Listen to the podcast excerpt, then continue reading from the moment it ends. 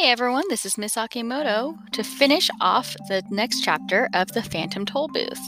So, yesterday, Milo Tock and the Humbug ended up on the scenic road and they were driving through this beautiful forest and then they came out and they found this beautiful, lush kind of um, greenery they were looking at. But the weirder thing is that there was this little boy there who was like three feet in the air and he was explaining that in his family, when everyone's born, they are born with their head being exactly where they'll be when they grow up. And then they grow down to meet the ground. And Milo's like, oh, we start near the ground and grow up. And the boy was like, well, that's weird because everything will always look different to you depending on how tall you are. Um, and Milo was like, oh, I never thought of it that way. So let's see some more about what this boy thinks about us growing up rather than growing down. We always say things from the same angle, the boy continued. It's much less trouble that way. Besides, it makes more sense to grow down and not up. When you're very young, you can never hurt yourself falling down if you're in midair. And you certainly can't get in trouble for scuffing up your shoes or marking the floor if there's nothing to scuff them on and the floor is always three feet away. That's very true, thought Tock who wondered how the dogs in the family liked the arrangement. But there are many other ways to look at things, remarked the boy. For instance, you had orange juice, boiled eggs, toast, and jam and milk for breakfast, he said, turning to Milo. And you were always worried about people wasting time, he said to Tock. And you are almost never right about anything, he said, pointing at the humbug. And when you are, it's usually an accident. A gross exaggeration, protested the furious bug, who didn't realize that so much was visible to the naked eye. Amazing! gasped Tock. How did you do all that? asked Milo. Simple, he said proudly. I'm Alec Bings. I see through things. I can see whatever is inside, behind, around, covered by, or subsequent to anything else.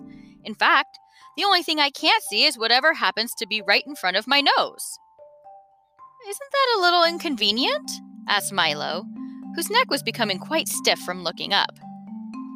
It is a little, repli- replied Alec. But it's quite important to know what lies behind things, and the family helps me take care of the rest. My father sees to things.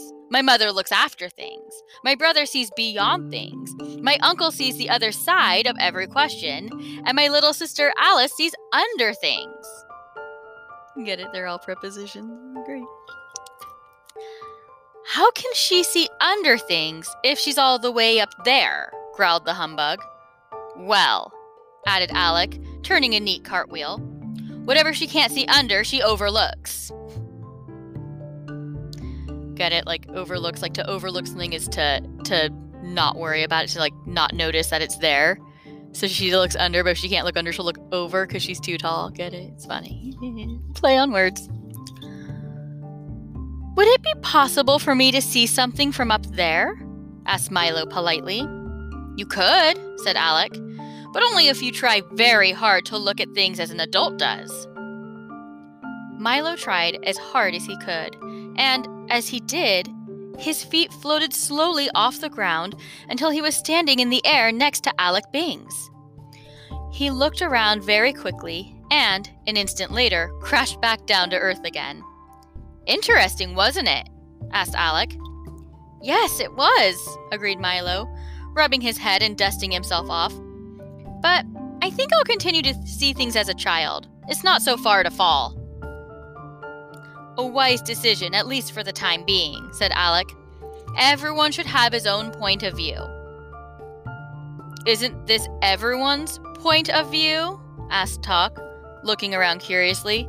Because remember, they stopped at a point of view, like when you're driving on a road and it says like point of interest or um, viewpoint. So there, it's all about the point of view. Get it?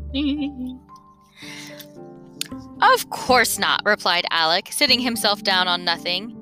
It's only mine, and you certainly can't always look at things from someone else's point of view. For instance, from here that looks like a bucket of water, he said, pointing to a bucket of water. But from an ant's point of view, it's a vast ocean. And from an elephant, just a cool drink. And to a fish, of course, it's home. So you see, the way you look at things depends a great deal on where you look at them from. Now, come along and I'll show you the rest of the forest. He ran quickly through the air, stopping occasionally to beckon Milo, Tock, and Humbug along, and they followed as well as anyone who had to stay on the ground could. Does everyone here grow the way you do? puffed Milo when he had caught up. Almost everyone, replied Alec. And then he stopped a moment and thought, Now and then, though, someone does begin to grow differently. Instead of down, his feet might grow up toward the sky, but we do our best to uh, discourage awkward things like that. What happens to them? insisted Milo. Oddly enough, they often grow 10 times the size of everyone else, Alex said thoughtfully. And I've heard that they walk among the stars. And with that, he skipped off once again toward the waiting woods. That's where we are stopping for today. Come back tomorrow to see what the what chapter 10 holds for us.